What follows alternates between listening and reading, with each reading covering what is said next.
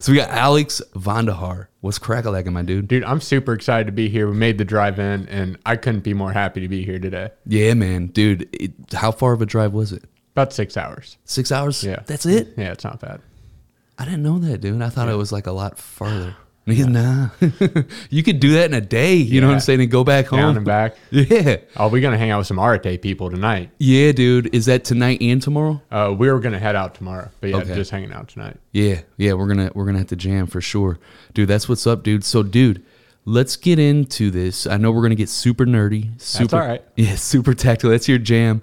Um, but before we get into that, man, can you just give us uh, somewhat of a backstory? Yeah. and how you got to where you're at, and why you're so passionate about it? Totally. So, um, born and raised in Cincinnati, went to school up at uh, the Ohio State University for all those snobs out there that want to add the the. Uh, I got my degree in neuroscience and mar- in uh, psychology, and I had a near death experience my senior year, and it totally shifted the trajectory. I was going down what's called psychopharmacology. So, how different drugs, illegal or legal, however you want to classify them, affect the behavior of our bodies, our brains, what that interaction looks like. And after that experience, man, I really kind of woke up to figuring out what my true purpose was. And for years after that experience, I was chasing that sensation of death again. Mm. Not doing like crazy shit with it, but like meditation, flotation therapy, Brazilian jiu jitsu. I was trying to figure that thing out, trying to chase whatever that was. And I found it in float tanks. So I, I ended up floating so much. And the guy that I was training Brazilian jiu jitsu with actually owned a float center. So I got in, him and I were jamming, and he cracked me real hard in the ribs one day when we were doing Muay Thai. And he was like, dude, you just need to come like train and like relax. Like like come relax, just float however much you want until you start feeling better. And I got in there and I found that sensation again. And I was like, oh shit, like there's something to whatever this thing is. So I was like, dude, I need a job here because there's no way I'm going to be able to afford this thing retail like every day. And I want to float every day for like years to come. So that's exactly what I did. Got a job working literally minimum wage for 18 months. And during that 18 month period, I learned digital marketing because he needed it. We were literally about to go bankrupt as a business three months after I got hired.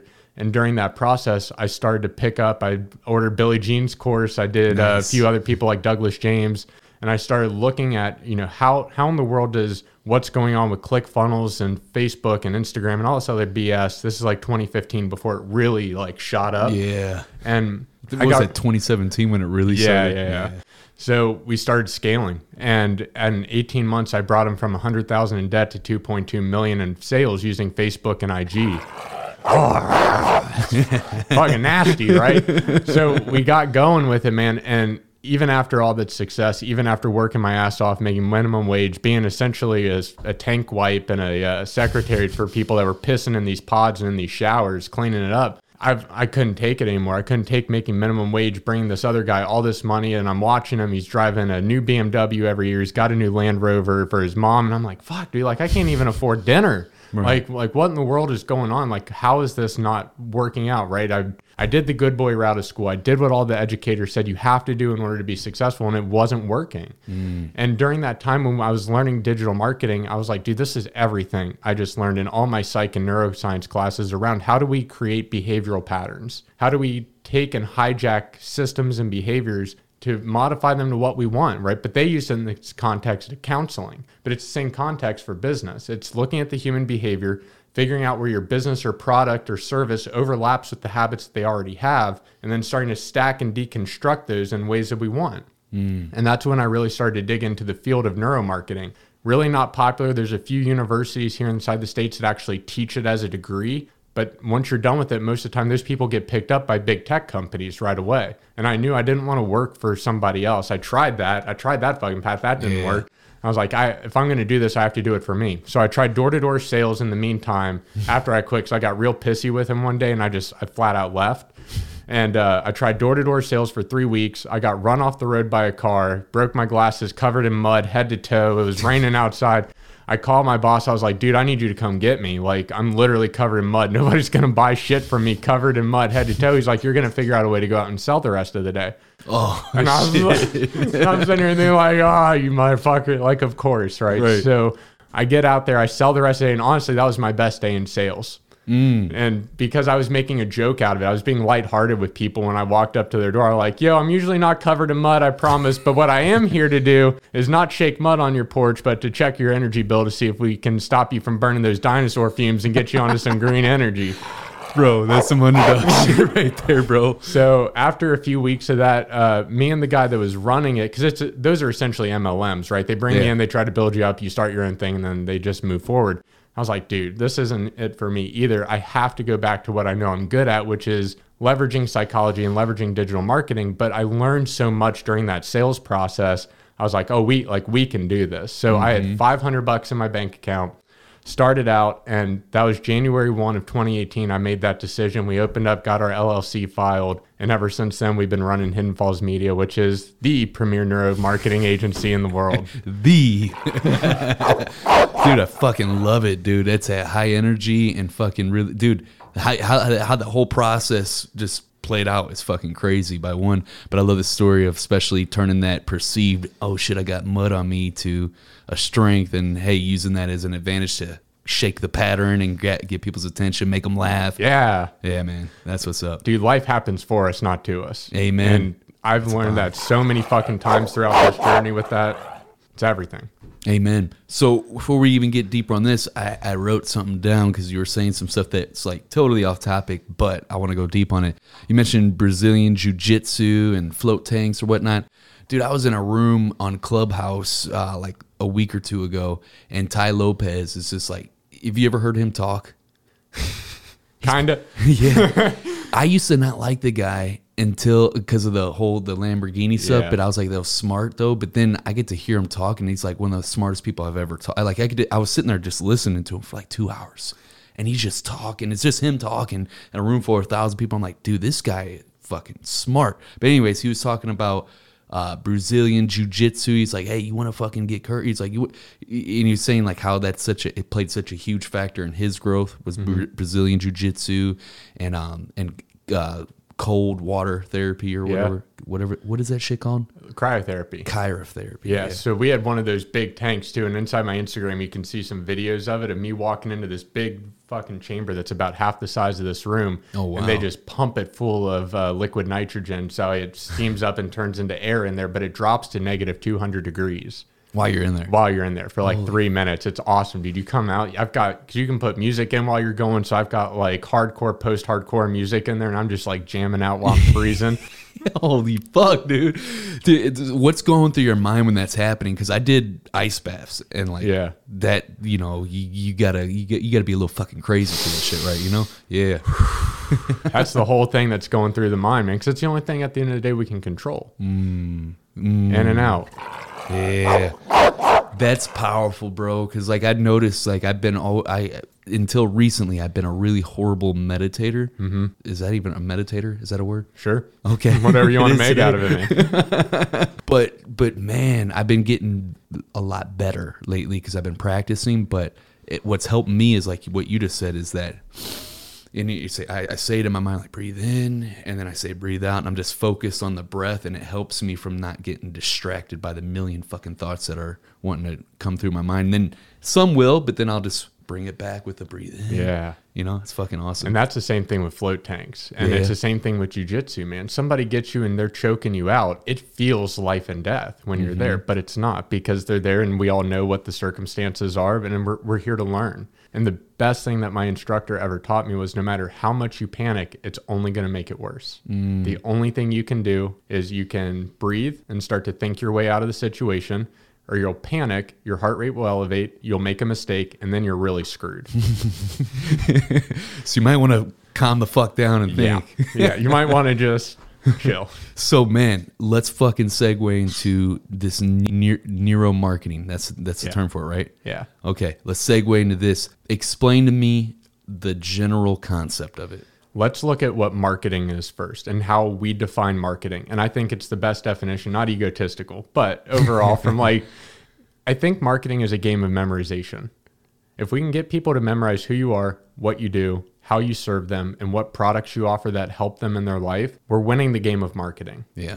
right? Everybody wants to overcomplicate what it is, how we do it, how we get to the results, right? How do you get the 500 ROAS on an ad set level, right? We can get there. We can talk about those strategies. But at the end of the day, if your customers don't memorize who you are and what you do, you're just wasting money. Mm. You're not spending it on good things. So we think about marketing as a game of memorization. And when we come from that foundation, what we can really do is get our clients to really start to engage differently with lead magnets. We can get them to engage differently with our social media content. We can get them to buy into the macro mission, right? What's that far destination that we're going to that we see as the li- as the leaders, the visionaries, the people that are driving the bus, right? Even if times we don't know if we can see five feet in front of us, we know we're going to get there, right? It's hard to explain that to a customer. It's hard to get them to buy into that. So if we can get them to memorize certain key features and qualities and characteristics about the business, it grabs onto them in different ways. Mm. So when we look at this, we're looking at things like the six human needs of certainty, uncertainty, significance, growth, contribution, love, and belonging. We're looking at the different sensations that our bodies are built and equipped with because those bypass the prefrontal cortex. They go straight to the emotional center of the brain first, more before they go into the other side of the logic and reasoning to interpret what those sensations mean, right? We'll touch a hot stove a few times, but we won't do it very yeah, many, right? Because those pathways. Right. We yeah. learn real quick. We're amazing at adapting and learning, but it comes with sensation first. So there's some really interesting things I'd love to get into a few of the different ones. Um, I brought you a sheet and I'll let you kind of pick through the ones that you want to go through so Fuck. we can make this a little bit more dynamic. Fuck yeah. And before we do that, does, do you think that's where that term, that, that cliche, that quote of uh, pain is the greatest teacher comes from? Mm, something to ponder about. I'd rather have somebody else's pain be my greatest teacher. let's uh, let me let me hit you with that. Yeah. So let's dive in, dude.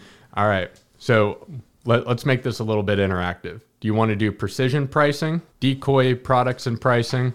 We've got uh, adding high end products inside your business, using all five senses. We've got the price of a smile, 10 words to build trust, and reward versus reciprocity. Man, the what was the high end? Adding high end, adding a high end product. Yeah, that and what was the one right after the smile? The ten words to the build. ten words that build trust. I want to hear those. All right, I was jamming on that one on Clubhouse earlier today for our yeah. neuromarketing calls that we oh, do. so it's fresh. Oh, dude, yeah. it, that one's awesome. Yeah, but we can totally start with a high end product. Um, you know, I talk a lot inside of my IGs about uh, decoy products and how we see those play out. Um, one of the most common ones that we see is like I see it all the time with toothpaste and shaving cream, and it drives my girlfriend nuts when we go through like grocery stores and shit or like like big box retailers. So I'm like, oh, there's decoy pricing, there's decoy marketing, yeah. right? Like they're trying to get you to buy the next thing up. The biggest place you can see this is inside of movie theaters too, with like the popcorn and the sodas that they yeah. do and anchoring with pricing. And that's a lot of stuff that marketing agencies should do and they should talk to their clients about, but they just don't.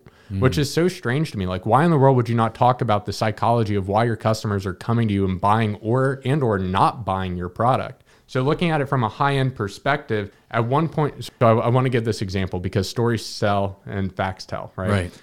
At one time at Williams Sonoma, they had a, a bread maker that was $275. Okay. And what they ended up doing was they ended up adding a larger capacity one by 50%. So they just increased the size of the bread maker. And they didn't sell any of the more expensive kind, but the sales of the cheaper ones skyrocketed through the roof to the point where they couldn't keep them in stock. And it ended up becoming one of their highest selling items. And the re- and it gets you thinking like what the hell, right? Like why in the world would increase or putting a bigger product next to the smaller one increase it? Because and we see this with restaurants too, right? They'll add a fillet and steak or a filet and lobster on the menu at the top, right? So when you look, and they'll put that like 80 bucks. So when you look at the steak individually for like 50 or 60, you're like, oh shit, that ain't that bad, right?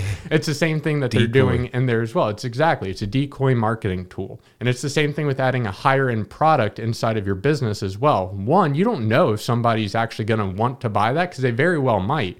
We tried it within our business just to throw out a $30,000 package one time just for shits and giggles, and people fucking bought it. Mm. And I was like, what? And like, why? It's the exact same service that you could get somebody else for $1,500 to $2,000, except we threw in a bunch of other value adds in the process and we made the customer experience just absolute top level. It's the same thing with the Williams Sonoma bread maker we're talking about, right? They added the capacity just to make it look bigger and fatter. It did the exact same functionality of the smaller one, but by adding that extra 150 or 200 bucks that one bread maker, the other one that was already, you know, 200, 300 bucks skyrocketed through the roof because they said, well, that's ridiculous, but that seems reasonable now. Mm. Yeah. Let me ask you this, dude. Do you think because because I know all about the decoy effect, but I wasn't trying to use it when I did it, but I think I did. All right.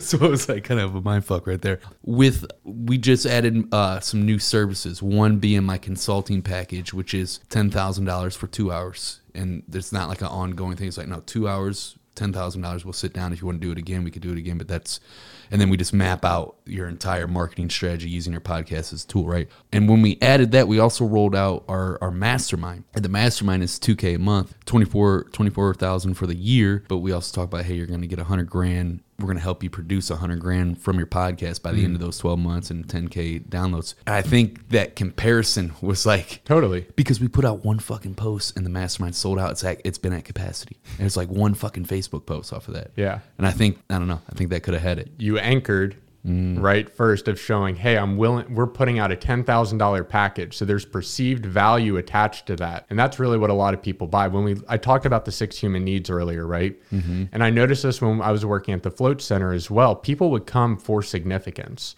more than they came for the actual novelty or uncertainty of the experience. Mm. Because what they wanted to do was go back to their friend group and say, hey, hey. I just tried something that you've not tried. Yeah. I just sat inside of a cryo tank that you've not tried. Kind of like how Clubhouse is doing right now yeah, with their invites. Exactly. It's yeah. the exact same process. So once we understand that there's really not a lot of these tools and tactics and nobody has the fucking secret sauce, what it is is it's the same thing just repurposed and reboxed. Mm. Copywriters are great at this. They'll take the same it's the same product, but they'll come up with 500 different names for it to make you think that it's something new and exciting. Mm. Yeah dude, I could tell. I, am just gonna take a stab at it right here, but I think seems like you re- either you would either definitely really enjoy these books if you haven't read them yet, but it seems like you read them too. Two books that jump out at me: "Influenced" by Robert Cialdini and "Contagious" by Jonah Berger. Both of them are amazing. Yes, talk about a lot of. Remember when Jonah Berger when we was talking about that bar where you can only get into it through a secret door in the phone booth, and it mm-hmm. made it exclusive and like a thing, and everybody yeah. started talking about it. That shit's fucking. The scarcity is real. Yeah.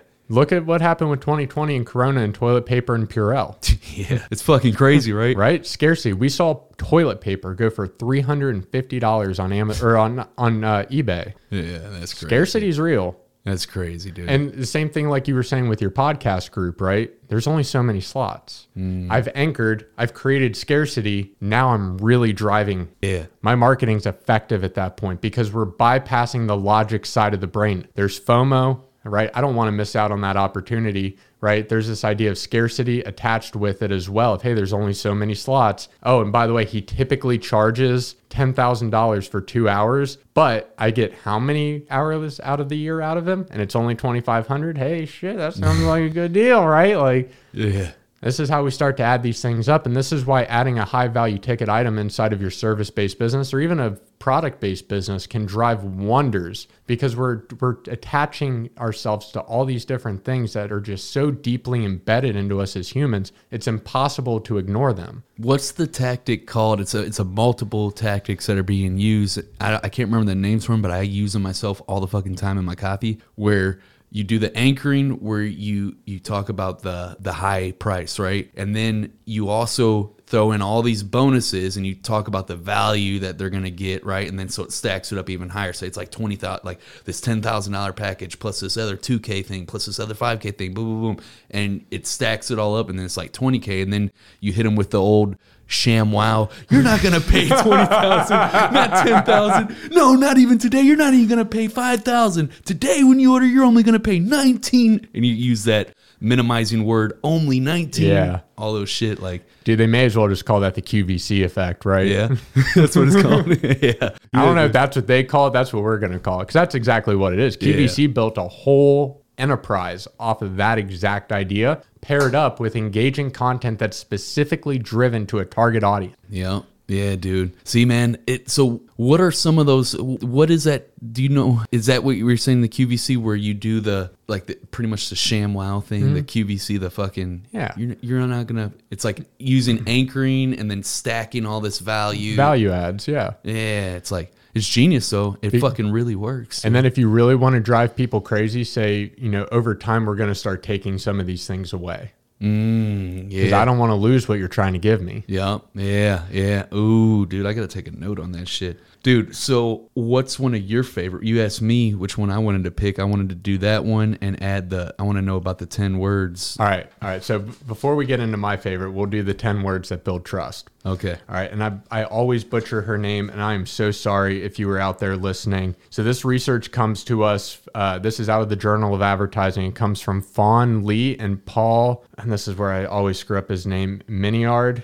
Um, but the article is called on on the potential of advertising to facilitate trust in advertising brands. So this was back uh, by Cornell University when they did this research study. So do you believe that if I told you one sentence that we could increase your pricing rates by 7%, increase your perception that your audience cares about you and you care about your audience by 11%, that they would feel that you are treating them fairly as an increase of 20%, that the quality of the product is perceived to be 30% greater, and that they perceive you to be 33% more competent off of a single sentence. What do you think that could be? Bro, that's fucking powerful. If if that shit's legit. I mean, it's, it's backed by research. Dude, my whole brand is built on being real. You know what I'm saying? Just fucking be real. You know, and, and I don't even use the word authentic because I feel like it's so fucking stupid. I hear, I hate the word because everybody fucking says it, right? But um, but yeah, no, let's hear it. You can trust us to do the job for you. That's that's that word right there. That phrase. But if you think about it, I didn't mention price, didn't Yeah. mention quality, didn't mention turnaround time, didn't mention any of the things that people typically get caught up in. And it almost should go without saying that if you're going to pay me to do something for you, that it should be done and that the job's actually going to happen, right? But I mean, think about this. They did this with within the automotive industry is the main area they tested this out, but they've done it and they've done uh, follow-up research in other industries as well. Each industry's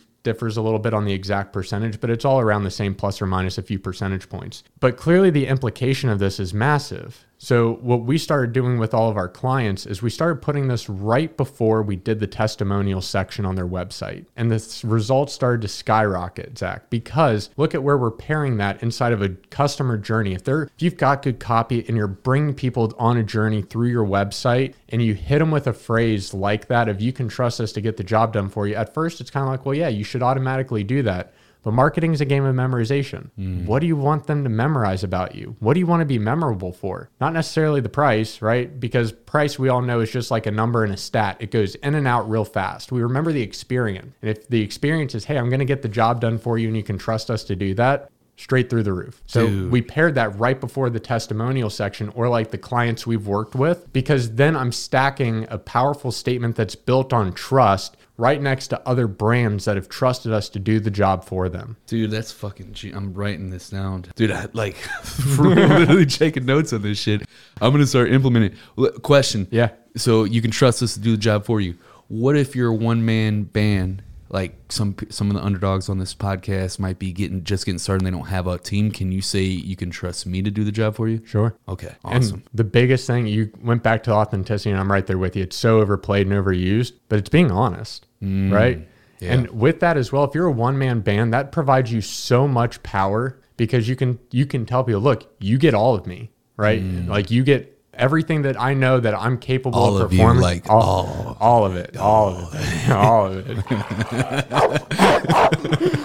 right, but you don't have to hide behind the fact that you don't have a team. Mm. Let that lead and be like, look, like when you work with me, it's one on one. You don't have the distractions of me trying to manage a team. You don't have the distractions of everything else that goes with building an empire. I'm all in, man. Yeah. Let, let's do it. Let's make this thing work. Yeah. That's so powerful, especially for coaches, right? Saying, look, when I'm with you, I'm all in. Like, I'm not worried about all that other stuff. It's just you and me, baby. and we're going to fucking work. And we're going to work. Bro, so since we're on this topic, um, I feel like it plays right into this. You, you could trust us to do, do the job for you. I've always found that's why I built my brand just on being real. Because I found when, and I call it the, I, I call this the Slim Shady principle, right? But when you fucking talk shit on yourself and you call your flaws out, like for one, you're being real, and then people appreciate that about you. And it, so many, I think, I think people don't are afraid to do this and talk shit on themselves whenever they're wrong or whatever, because they feel like that's gonna be like they'll be outcasted from the tribe. Oh, no, I'm not the expert. I'm not the expert anymore. Oh, shit. Yeah, exactly. But dude, that's like the for me. I that's been like my secret weapon, dude. Yeah. Cause eh, dude, I I literally I called myself out when I fucking dude like you talk about fucking getting scared and shit, dude. I I teamed up with a guy and he had we, he had this program that did 20 million in revenue, over 20 million in revenues, had over a thousand successful graduates, and it was on lead gen, customer acquisition, and scaling a business. However, at the time, I'm broke as fuck, right? And I'm sitting here trying to learn what I'm teaching by teaching it, which was ass fucking backwards. You know what I'm saying? And we were actually getting people in because it was legit shit, right? But but I felt like a sleazeball. I felt like an imposter. I felt like a fucking dirtbag. And so I literally made a post on Facebook and called myself out on this and say, hey guys, look, this is what we're doing, but it doesn't sit right with me. I can't do this shit anymore. I'm pulling the plug on it. I'm gonna go back to fucking earning two hundred to eight hundred dollars a month through the affiliate income on my podcast, which ain't shit. I'm gonna figure something out, and I'll come back to the marketplace when I'm ready. Dude, that was so fucking nerve wracking getting Yeah. before I made that post, but I was like, I gotta fucking do it. Like this is this it, or whatnot. But but that yeah, it, I'm kind of going off tangent, but it, it, it was liberating because I got to keep it real. It built a strong fucking connection. But dude, you know, I can't tell you how many people were like, "Dude, that's a breath of fresh air. Much respect for what you did, man. Good shit. I'm gonna be following your journey." Blah, blah, blah. Yeah. yeah. I feel like I feel like man, that there is fucking powerful more than anything else. Well, I don't know more than anything else, but it's pretty fucking powerful. Life's long, man. Yeah, Especially with social media. yeah. Follows you. Like it's it's weird and it's I mean so how old are you? I'm. Uh, I had to think about it. 32. All right. So there's a five year difference between us. Look at what's happened in social in the last five years. Yeah, bro. Five years from now, where's it going?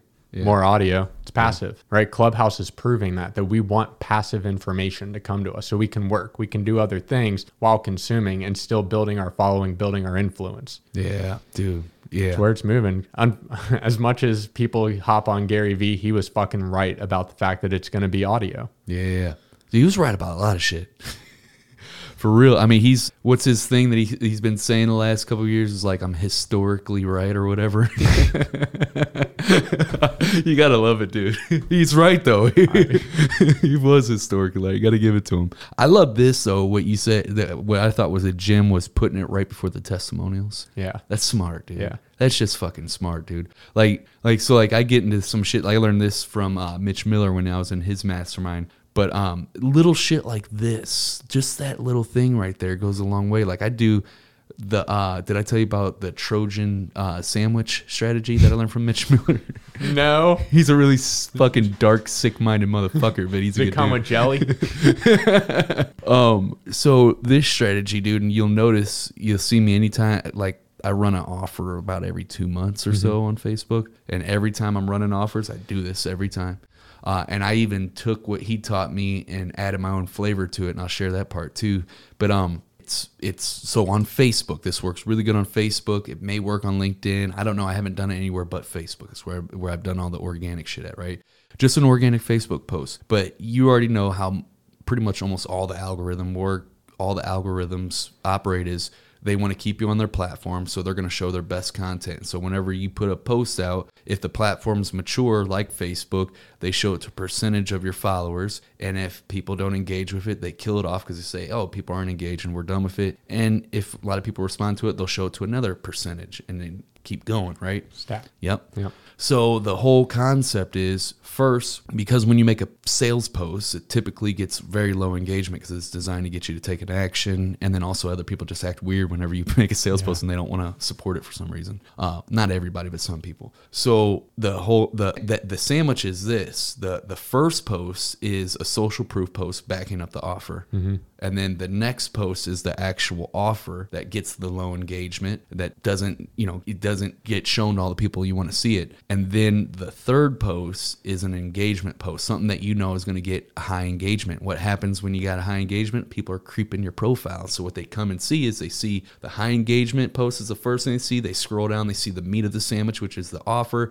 they scroll down they see the social proof that backs it up It's a rubber band effect. yeah, it fucking works, bro. Every time. dude. I fucking and and and dude. So like you know, once you you learn, you know, what's it? What's the uh, adage or the the the cliche, or whatever it says? Uh, learn the rules first, and then you become a master, and then you can break them and kind of Right. play with the rules and shit. Yeah. Pretty much that. So like I've done that since the beginning of 2019 over and over and over again. And then I started just like building out a whole entire campaign. I made a video, a training video all of September all of it was positioning and it was all just documenting all the cool shit. I documented how we got this office space and like showed like how we progressively built it, each room, the upgrades, the signs, and all this shit. All that social proof backing up that we know what the fuck we're doing when it comes to podcasting. Plus, we brought on three team members. I'm showcasing that shit. Plus, we rebranded the company. I'm showcasing that. Plus, I'm throwing out a fucking offer where all this buzz and hype is going on. I'm just using all this shit um, in there. Is that neuromarketing, by the way? Which part of it? Any of Just it? stacking offers. Like like the positioning part, or Um, I mean, that's just good marketing practices more than you're trying. At the end of the day, one of the things you're really good at is you're good at connecting emotionally with your audience. And Mm. from following you for now, what, two and a half, three years, I think we've known each other going through this. I know Arte is a crazy ride all in itself, but the way you've learned to write and the way you've become a really good copywriter and the time that you took to invest into that skill set pays off because you know how to emotionally connect with your audience. And that's mm. good marketing. That's what all marketing should revolve around is how do I connect emotionally? What so a few points you brought up there is selling inside of your audience and people really don't resonate well with that. The reason being is that we're so we're so bombarded by just bad bad social media posts with it, dude. amen to that, dude. Like, There's it's- too much bullshit. It's dude. disgusting. Like if I go on your so if I go on your Instagram, right? Because we have this group that we're doing. We're doing a hundred day content challenge. Um, so the idea is that if you post consistently for hundred days and it's paired up with 50 points of contact to other people, so you're building conversation you're building engagement, then your your numbers are naturally going to grow. It's not rocket science, right? It's just the way social platforms are supposed to be used. But everybody thinks if I post a picture of my pizza, of my wings, of my of my flowers or wh- whatever you sell, right? That all these orders are just going to start flooding in, and then they get disappointed and butthurt when it doesn't, and you're like, well, dude, you didn't you didn't do anything. you you didn't you didn't warrant you didn't warrant any type of relationship, and you're running your social media pages like a fucking classified ad. Yeah. Nobody want. Or when's the last time you bought off of a classified ad? I don't think ever. Yeah. ever, right? So why in the world would you run your social media page like that, where it's out there forever? At least with a classified ad, it gets burned up or put inside of the garbage can pretty fast. Like that shit is out there until you go and delete it, and you better pray people didn't take screenshots of it in the process. So it's the way that I think you do it is amazing because you're stacking value, you're stacking entertainment right? When we look at the three pillars of content, we have entertainment, education, and impactful content. The best way I can describe impactful content for those of you that don't know, we've all seen the videos of like the Marine or the Army guy or the or the uh, you know somebody in the military comes home and they do the surprise reveal that they're home, right? You know, like all the girls are in a little huddle, they don't see the big brother behind them. Big brother comes into the room and one of the other girls that's standing across from her starts covering her eyes and crying, and the girl's like, "What the what the hell are you doing?" Then she turns around, she's freaking out. She runs over to her brother. They start hugging. There's sad piano music in the background playing. You're crying. I'm crying. Shit. Everybody that's watching the video is crying. it's impactful content. It touches Yeah. something deep within us. And that's truly great, impactful content. And showing your journey is so impactful to people because you know this too. It's it's hard work. Yeah. Putting out and building a business is very difficult. And people are envious of the fact that you're willing to take the risk and they weren't. Mm. That's what it is. So- That's all the hate comes from that. all the hate, but it's jealousy Yep. in the process, right? They're, they're envious and jealous that you were willing to take the risk and they weren't. It just You're shows a se- shows a mirror on them. Yeah, it's like dude. fuck, And you're it- fucking up or whatever. It's like And it gets it gets weird, but it's true. Like, and we've all seen this. We've all experienced this, right? Somebody gets a pulls ahead, and we start at the same time. You're like, oh, you motherfucker! Like, like the competitive, yeah, yeah, like the competitive side of me starts to rage a little bit, and same with you because you're competitive, but it's a fun competitive, right? It's, like we can go, like we can go back and forth and be like, oh, your numbers are this this month. Ooh, I'm gonna come after you, dog, right? But at the end of the day, people aren't willing to take that action. So for Mm. the people that do, we understand. Hey, we just have to be smarter and strategic about it and stay in the game longer. And in order to do that, like you said, I only pitch once every two months, once every Mm. three months. I'm not pitching every week. I don't have sales on my website every week. I almost never run sales inside my business. I'll run value ads. Hey, I'll throw in an extra value ad, but I'm never going to discount the product or the service. Mm. Right? It's being strategic. And the way you stack your creative and emotional content paired up with a sale and then follow it up with more value because you're using one of those three pillars and you're really good at attaching to the human needs whatever six of those you're going after, you're really good at kind of digging at those and pulling those out. That's when we start to see the progress on social. That's when you see people start crushing it because they're utilizing that side of marketing. They're utilizing the emotional side of that. Bro, you're a fucking genius. I could sit here and have this conversation all day, which we're gonna have it for for quite some more time. But dude, I fucking love. I geek out on this shit too. I do too. And uh, yeah, you could tell you do. Fuck, just by fucking how fucking fired up you are about it. But dude, I think that's such an undervalued thing that what you just hit on right there is the emotion. Hmm. It, it's everything. People make decisions off emotion, then base it off of logic afterwards. we reason after the emotion, right? So we'll make the emotional decision whether I like it or I trust it or I want it. Mm-hmm. Then we'll rationalize, oh, yeah, I could really afford that this month. oh, you know what? I- think I could get away with not having Hulu this month and I could go and get, yeah, yeah. exactly, dude. Or, oh, dude, I just, I, I don't think I'll get that bang this, this morning and I'll put that towards that. Ooh, that'll be nice. right. But that indecision is all logical for something emotional. Yeah, the emotional decision was made well before the logical Yeah. one was. Yeah, dude, that fucking uh, going back to what you said about like the fucking the the classified ads. Yeah. I was cracking up. So many people they and and dude, I'm not talking shit to be talking shit because I used to suck at this shit too, and I had to figure that out, and that's why I invested in shit to figure this shit out. But um, the the making the people feel with the, like the story, because like like even if you go to that that that example you gave of the person that has a pizza joint or whatever, and they're just taking pictures of pizza, that like that's fucking stupid. But maybe you could talk about how you know one of your team members like stopped during rush hour because they seen a homeless person outside and they ran out and gave them a piece of pizza or some shit. I, I don't know, I'm making up something crazy. But that's interesting and that'll capture people's fucking attention. You know what I'm saying? And there's like a motion to it because like, oh, they care. They went out and helped that person that was sort of like in everybody, you know what I'm saying? So people can connect to a story, they can connect to emotion. If you if you get really good at fucking telling stories, oh my fucking god, dude. Game over. Yeah, dude, it's it's fucking game over. But uh, yeah, man, I we could fucking jam. Let's hear let's hear some more of these that you Yeah. got on here, dude. Let's do it. You didn't tell us your favorite one yet. Um, so I've been really captivated by pricing for probably about six months now. I've gone deep into the psychology of pricing, and one of the fascinating things that I found is called precision pricing. So the concept is uh, is really really simple. It's based around the idea of priming. So uh, are you familiar with like what priming is? Yeah, like uh, so I'm reading rereading Atomic Habits by James. Yeah. yeah, and he talks about priming your environment. That's right. Yeah, So the idea that we can set cues inside of our environment that'll trigger certain responses out of us. So, you know, if I want to if I want to stop watching as much TV, a behavior to stop that action is to unplug the TV or move it into a different room is how he talks about it. Same idea, right? We can prime our environment, we can prime behaviors and habits in order to get certain results. So that's what I've been fascinated with. Um, so let's say if you're presented with an you present an individual with subtle hints or cues, you can affect the person's chain of behaviors. Is essentially how priming is described. Money related images are some of the most powerful ways that we know how to prime the human brain, and it's really interesting. There was a psychologist named Kathleen Vohs who dedicated years and years to studying the psychology of um, of pricing and how it relates to different strategies. So her her colleagues had student subjects read either an essay that mentioned money or they sat facing a poster that pictured different types of currencies. Okay. So imagine that big underdog poster right there, right behind up on the wall, right? And it, like for the S, like you put a dollar sign through it, or if there was a C, you put the cent sign, right? Mm-hmm. That's the type of stuff they would do with it. So students who were primed with money cues took 70% longer to ask for help in solving a difficult problem and spent only half as much time helping other people when they were primed with when the they were primed with the money sign okay. because it triggers such a deep emotional and visceral response out of us to want to save and hoard.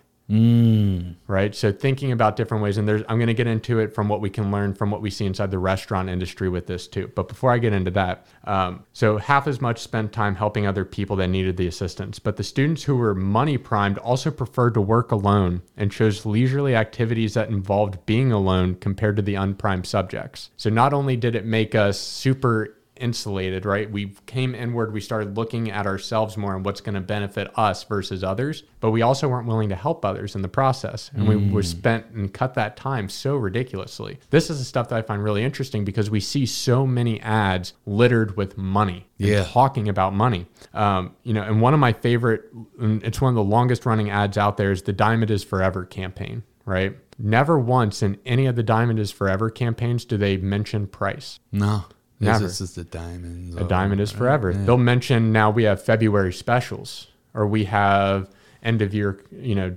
specials along with it, but we're never going to mention the word discount. We're never going to mention the word value. We're never going to mention price for the reason of we know we come insular and we want to save when price is brought up. It's the old song and dance, right? If I tell you, hey, do you want to buy something? Nah, I'm good. You could have actually really used that cup of lemonade or the glass of water or the drink at the bar, right? Because I asked. Mm. So instead, you know, you'll notice waitresses, really good waitresses and waiters will ask, hey, you good? Yeah, I'm good. Or no, no, no, I need something, right? It's not, hey, do you want to buy another drink? Right. Yeah. How are you? Are you, are you doing everything okay? Yeah, Yeah. exactly. You good? So I want to take a lesson from the restaurant industry, and this is something that we started doing with our internal SOWs or our statement of work, which we turn over when we start doing deals with clients. And this is something we picked up from the restaurant industry, and there's research around this as well. Um, and I'll give you the bib- actually you have the bibliography of all this too, so you can see all the research in there.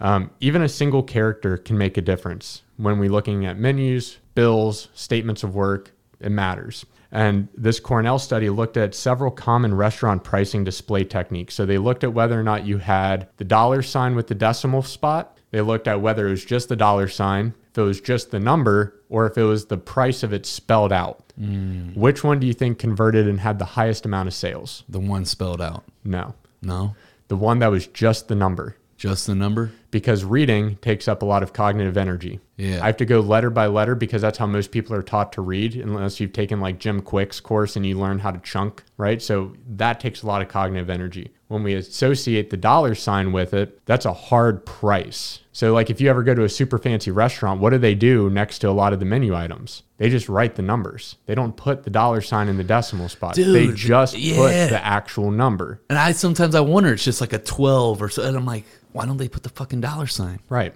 Because what they started to find inside of that research is that when it's written or scripted prices, they actually don't perform as well because it's spelled out and people most time don't bother to read that. Right. So as we're going through, um, they found that guests with numerical prices inside of restaurants spent significantly more than the other two to three groups did, depending on how they separated that out. So when you visit a restaurant and find that those prices are listed like that, know that there's a reason. Yeah. Right. Just like they'll put today's special and they'll put like like we were talking about the lobster and the fillet for decoy pricing. Same thing, man. The restaurant industry has had this nailed down for decades. They understand that if I put the decoy price up top at a high dollar amount for when I pitch you a $90 meal for a steak and a lobster, that way when I pitch you chicken and rice just cooked on a grill and put with some nice vegetable stock and I can sell for 30, 40 bucks. Dude, that's fucking crazy. I'm gonna start fucking doing this though, dude. Like th- I never It's- thought about that. But dude. but it's like you were saying earlier, right? It's the it's those small one to two percent tweaks. Yeah. Everybody's looking for the big massive change you can put into your business. If I can add ten or fifteen of these little one percent shifts, dude, that's the compound effect on that is tremendous. Mm-hmm. Mm-hmm. every because you got to think about it. Every depending on the the na- like whether it's just like a Facebook post, even like how I was doing. Well, every time you run that offer, it's just converting fifteen percent better every time. Or if it's a fucking like a ad that you're running that's constantly getting traffic to it all day long, it's per- performing fifteen or twenty percent better than what it normally did. I mean, fucking do the math, bro. Yeah. Yeah, that's fucking crazy, bro. Dude, I, I I'm glad that you brought me an extra sheet because I'm gonna go deep deep on this shit. You know what? I think I'm gonna even uh I don't know. I'm gonna if it's possible, which it should be, take like a picture of the shit or, or have our show notes, which Lily is a beast. Uh I've, I've, uh, I'm making this into a lead magnet, and it'll be done by the time this episode launches. So I'll send it to you, and we'll be able to get that. perfect. Yeah. Perfect. Yeah. Dude, that's fucking genius, bro. Let's hit it. Let's keep going, dude. I want to keep going. Right. This is fun, dude. I never had and by the way, if you guys are trying to get on the underdog empowerment podcast, you should do like Alex is doing and bring some fucking uniqueness to it. Like this is pretty fucking cool. And it's and I'm geeking out on it. I'm having fun, dude. Dude, we've been geeking about psych and neuroscience between each other for like a year now. Yeah. Just like, oh, you seen this stuff? You seen how they're doing You see how Billy G did that, dude? Yeah, yeah. All right. So I got one, and this one, I know you ain't seen shaving cream in fucking years. but but some of us go to the store and shop for that.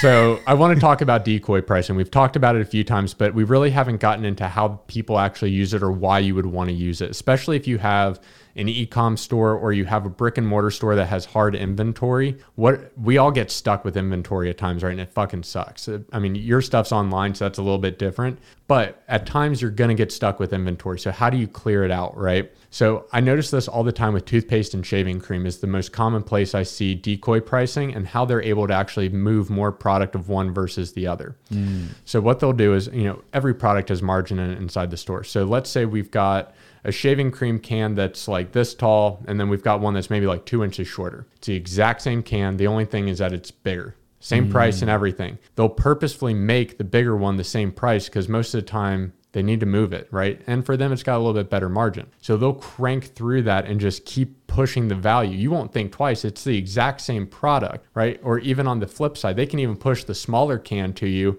and take 10 cents off, and you'll be like, well, it's 10 cents cheaper, even though I could have gotten more out of the other one just because it's 10 cents cheaper. But if you look at it per fluid ounce, the other one's a better deal.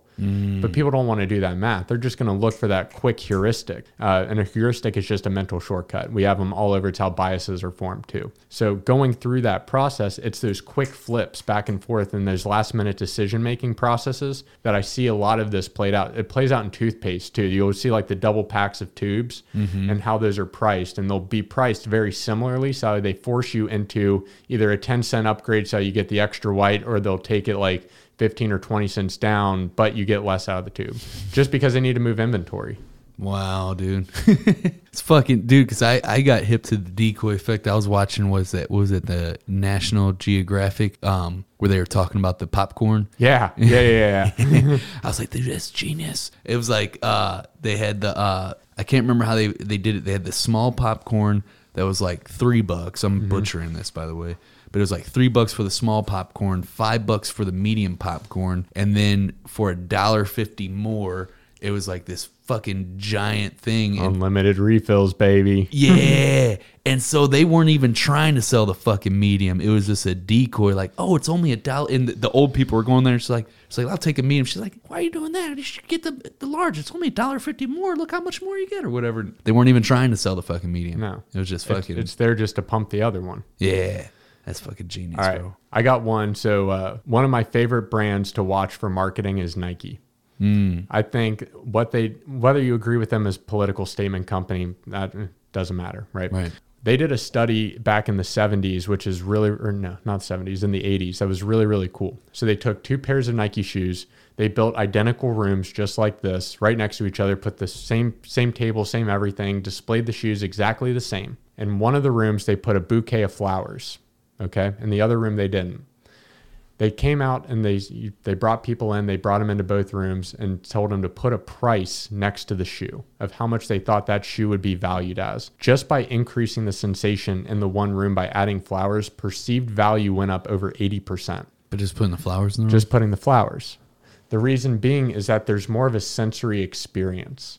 So mm. bringing that in. One of the things i've been working a lot with my e-commerce clients on oftentimes because it's clothing, it's shoes, it's packages that come in mylar bags, right? Those thick plastic bags that we all love ripping open, especially when they've got that correlated tab on them and then you get that yeah. right across it.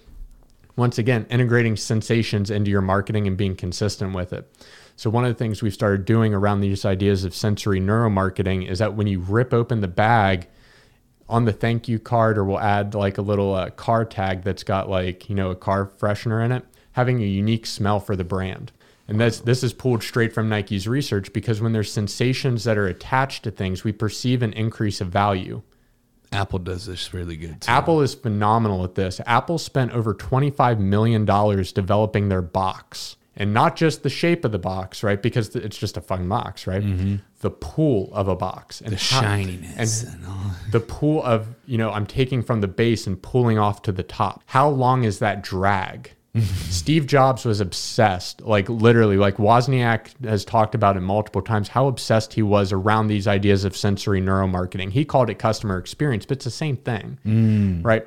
When they interact with the product how do they engage with it? He wanted a three second pull on the box. And now it's become industry standard to the point where like big big like nail polish companies Um, you know, like Butcher Box has even done this where they've measured the time on average it takes for somebody to open up their package. Because if it's any longer, I start to get frustrated and the anticipation builds too much. If it's any shorter, it feels like I'm getting shortcut of the experience. Think about when you open up a new phone, right? One of the best fucking experiences. Yeah. Peeling that fucking plastic back. Yeah. Only apples, by the way. Yeah. Yeah, Oh. droids suck. But yeah. But it's part of that sensory experience. There's a sound, there's a feel, there's a taste, there's a touch, there's a smell to everything. yeah. Being consistent across the board if with that is so powerful. So imagine you're a clothing brand, right? Or like if you're getting ready to send out underdog stuff, having a unique smell that goes into that bag that every single time somebody opens that package, it's going to smell just like that. And I mean, we've all gotten packages before we open. it. It's like, damn, someone was cooking fucking onions in their house when they when they were packing this in their living room, right? And it's it's not pleasant. But what we'll remember the new car smell, Yeah. right? For me, it's I remember. Uh, do you guys have uh, shoe carnivals out here before Yeah. they went under? Yeah. I will always remember the smell of a shoe carnival. Yeah. Because it smells like that deep, rich cardboard mixed with new shoe. right. I will always remember that smell. And if somebody could put that in a spray and spray it in front of me, I will always remember that because smell dictates 75% of our emotions. Damn. So there's smell is also 10,000 times more impressionable on our memory than any other sensation. Because think about it, smell is one of the fastest things that could kill us. You said smell dictates Oh, 70. 70 they estimate 75% of our emotional regulation. That comes from martin lindstrom. He's got an amazing amazing book called Buyology where that comes from. Super super smart guy. But smell's the fastest thing that could kill us growing through evolution right? We can see fire. We can see a waterfall that in front of us. We could see a cliff dive off right? We all know that's immediate pain taste is another one we're real fond of but when we look at chefs they understand that it all comes through their nose. If you have a stuffed nose you're not going to be able to taste anything. Mm. So looking at that gastral process it all comes from the nose. The also with the nose where that receptor site is in the brain is directly back. It's a very short travel. Our eyes cross and then go back. Our ears stay on the same and they're on the same side for our processing but it's still not as quick as our nose That's correct. right our eyes can be fooled it's why like sleight of hand magic works Yeah. right our ears can be fooled it's why we have music because we're fooling with overlapping tones but what we can't fool very well is our smell hmm. right? And there's a reason because if I smelt that plant and it meant death, right? That's a, that's something I want to stay away from. And same thing with story, right? Hey, Billy went and smelled this area of this pit, probably had sulfur in it. Billy came back a, either a funk, a drunk fucking mess, or he came back like almost dead. right? We don't want that. I mean, It doesn't progress our evolutionary line. So, developing a deep sense of smell so closely related to memory and into our hippocampus and into our amygdala, which is our fight, flight, or freeze response, we're truly able to navigate smell better than any other thing in the world. That's So if, if you bro. think about the way that you can integrate smell, scent, touch, taste, feel into your brand, now we're getting into neuromarketing. Now we're getting into consistency of branding. That's an overall experience. Disney went as far, do you know about this, to pump the smell of fresh baked chocolate chip cookies into their parks. Mm, I didn't. They did that though. They pumped the smell of fresh baked cookies all across the park. Wow. Because when and realtors do this too, I'm sure you've seen that or heard of that, like where realtors will like bake cookies in the house ahead of time because it's a pleasant smell. I did not know that neither. Yeah. That's smart though. But yeah, they are associating happiness with an experience. So think about, you know, one of the most powerful forms of marketing is surprise and delight, right? If I can open up a bag that I'm not expecting to get a really nice smelling aroma from, and there's research that I want to go over on some of the best smells to use with this, and I'm giving this shit away for all of your audience because it's so good and it's so fascinating. Like, why would you not use something so basic, that two to 3% shift that can drive long term sales and engagement? Yeah. So when we're opening up with a few of the brands, when we open up that Mylar bag, what's the smell that you want to be associated with your brand? If you're a female based brand, lilacs, oranges, something light, right? Seawater. Yeah. If you're something a little bit more male, you want something a little bit more like earthy, a little bit more musky. You're like one of the CBD brands we're working with, we wanted peppermint because it's light and it's refreshing and it's not meant to be heavy on the brain. We don't want them to think they're going to get stoned from it. We want them to mm. think they're going to have relaxation and peace. We did this inside the float therapy center too that we were doing it, but we did it with diffusers. So we would run diffusers at both locations so we could get the emotional stimulus to be the same of the experience regardless of where location is. Mm. So as you build and grow and put different franchises around the around the areas across the world, the experience, even though the location might look different, It's the same. it's the same because this is our most powerful memory sensor. That's fucking crazy, bro. No, I mean, I'm, I'm saying that. I'm not just saying that. You know what I'm saying? I know, Like, it's great. I'm like sitting here like, fuck, wow, because it just like opened up a whole new fucking shit for me to geek out on now. Yeah. Yeah, that's fucking cool as fuck, dude. So they they tried this out with bars, and they were looking at how you can increase uh, orders and how you can increase price at a bar for people ordering drinks. And they tested this down in Miami. The top three, I- there might be five in here, and they're in the notes too. It's orange, peppermint, and seawater were the top three smells to increase sales in bars. in bars. So they would just Nice. pump it out and people would dance longer. They would feel more energetic.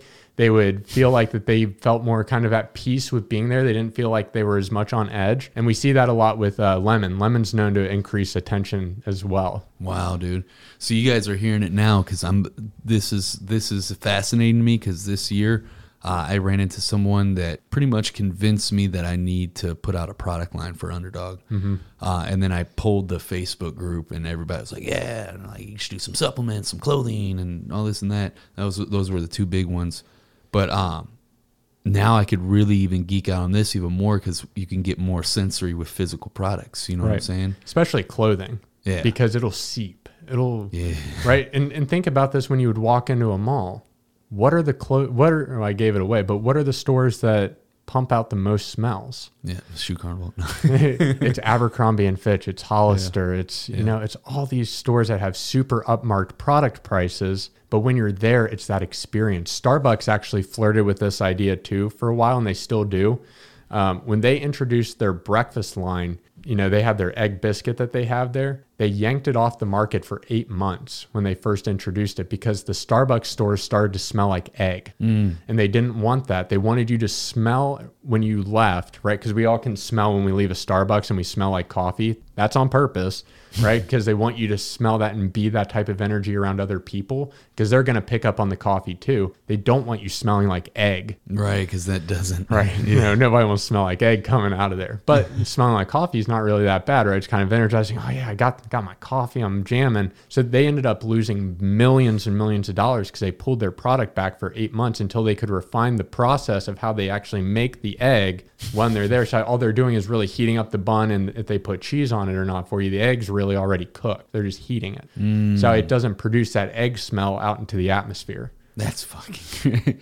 that's wild. I didn't know how deep that shit went though. But now you think about it, like anywhere you go, you could see it. If if not everywhere, but most places though that you go, you could see that neuromarketing being injected into it some way, some shape or form. That's dude. what I was saying, man. All these big companies, they understand at the core of this, we have to hijack the emotional center of the brain. What's the fastest way to do that? Sensations. Mm, bro, Story, good story combines all sensations. hijack the emotional center of the brain. That's uh that's the that's the whole I feel like that is like the theme of this whole entire interview that we had here was like Let's hijack some brain stems, baby. emotional, you know what I'm saying? Dig deep into that what, Yeah. a lot of people don't get. All right, so I'm going to I'm to shift gears here. yeah. I'm going to get to a personal question. Okay. So we talked right before we hit record here, and you're asking me, you, seen that I had the guitar lessons on my Yeah. daily goals, and I was like, "Hey, I'm getting my kids into it or whatnot." And you're a big guitar player. Yeah. Why do you love the guitar so much? It's flow state for me. Mm. I that's the fastest way I know how to get into flow and out of my head. Nice. and it's very much a meditative process. So going back to sensation and perception, right? Dialing in and just listening to music, saying, okay, if I want to learn a song, I sit down and I'll just close my eyes and just listen to it over and over and over on repeat until I really get the flow of the song, the vibe, the tone. Then going through, and it's the process of learning. I love sucking at things. So, and that's what's so great about guitars. Anytime you want to go learn a new song, you're instantly back to square one. so it's that constant, and it's the same thing that I liked about jujitsu as well. Anytime there's a new move or a new position, you're constantly being humbled back to square one of you ain't shit. Mm-hmm. And then it's going through that process of building that skill up and then practicing my set list or my playlist of the songs that I know, staying on top of them, staying fresh, and allowing that to roll through. I like the way you put that, bro. Um, because I put it, I, I'm the same way in the sense, not like exact, but but how you said I love sucking that shit or whatever. I I, I say that I love digging deep and mastering something because there's fun whenever you're still learning it, right? Yeah. And then once you master it, it's still cool, but it's like, all right, what's next? You know what I'm saying? It's like, Totally. yeah, I love that aspect, dude. That's how you can tell you fucking go deep on some shit, man. It, dude, it's the best way. Why why live life at 40%? Mm. I mean, why? Exactly. All right, dude. So this has been a fucking incredible episode. We went longer than than the average, but it was fucking amazing. And we're gonna have to do a follow up, by the way, on this. Absolutely. I want to do. I'm serious. Like uh, you got an invite to come back out here. I want to s- start going deep on this shit, and I want to bring you back on, and and then so I can geek out with you. Because I was like, there's some parts I was like, damn, this dude's fucking smart. but uh, um, I do. I, what were you about to say? I've learned so much from you, man, in the last year. I'm super grateful for it. And I'm so happy that we've uh, been able to develop a relationship and really just get to know each other more and help provide value for each other. It's what this is all about, man. Life's not meant yeah. to be a solo journey. Amen, dude. It's been fucking fun, dude, and it's only just getting started too, man. We're fucking connected in major ways, big, our network, everything. So it's fucking awesome. But uh, I want to ask you now. Um, I got this one question, right? That you know we've been jamming organically, conversations that's been flowing. But I got the one question that I ask every single guest on here that comes on the show, and I'm excited to get your um, feedback, your perspective on this. And so the question is if you had to start over today with absolutely nothing, no relationships, no money, no resources, the only resources that you got are the wisdom and the knowledge that you've gained through your experience, what's the first piece of advice that you give yourself as an underdog entrepreneur to get a head start? Go build my network. What's that? What's that saying? Uh, you could do. What's this? What's the fucking cliche they say? You could do. It's not who you know, or it's not what you know. It's who you know. I, I like the one, uh, your, your network is your net worth. Yeah. Yeah. Dude, so many people undervalue that shit. And especially in today's day, dude, you get those fucking Instagram messages or those Facebook messages where somebody you don't even fucking know and you just become friends with them or they just start following you and then they start fucking pitching you and shit. I'm like, bro, you're not even building a relationship right now. Hey brother. hey, bro.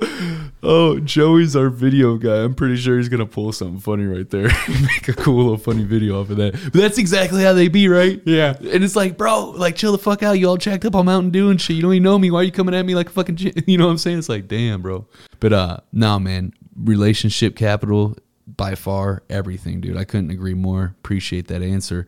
So, for everybody tuning in right now and they want to come check you out and everything that you got going on, where's the best place that we can come find you at? Absolutely, man. Um, we're in Clubhouse. We're kicking it in there almost every day. The podcast is the Hidden Falls Media Experience. Check us out. Our company's name is Hidden Falls Media, and we are the premier neuromarketing company in the world. The premier. The, just like the Ohio State. For those those that want to be pretentious, we'll let them have it. Yeah, amen, dude. Make sure you guys do that. Matter of fact, right now, while you're, I mean, it's the end of this episode. Pull out your fucking phone because most of you are listening from your phone, per Nielsen research. Um, pull out your phone, whether you're on a desktop, whatever. Type go go fucking over to the podcast right now. And what I want you to do w- when you go over there, subscribe. You don't have to listen to the episode right now, but if you're going to continue doing it, do it right now. But what I do want you to do right now is subscribe so that you can come back and drop a five star written review if you're on Apple. Um, that way you're showing some underdog love, man, because Alex came over here and brought the heat today, and we're definitely going to be doing a follow up. Thank you for coming on the show, my man. Thank you for being, dude. I loved it. Thank you so much.